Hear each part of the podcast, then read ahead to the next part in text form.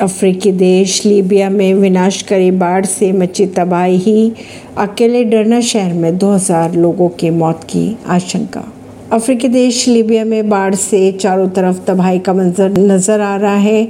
विनाशकारी बाढ़ के चलते 2000 लोगों की मौत की खबरें आ रही है। सामने कई लोगों के शव मलबे में फंसे हुए बताए जा रहे हैं। वहीं करीब दस हज़ार से ज़्यादा लोगों के लापता होने की आशंका जताई जा रही है।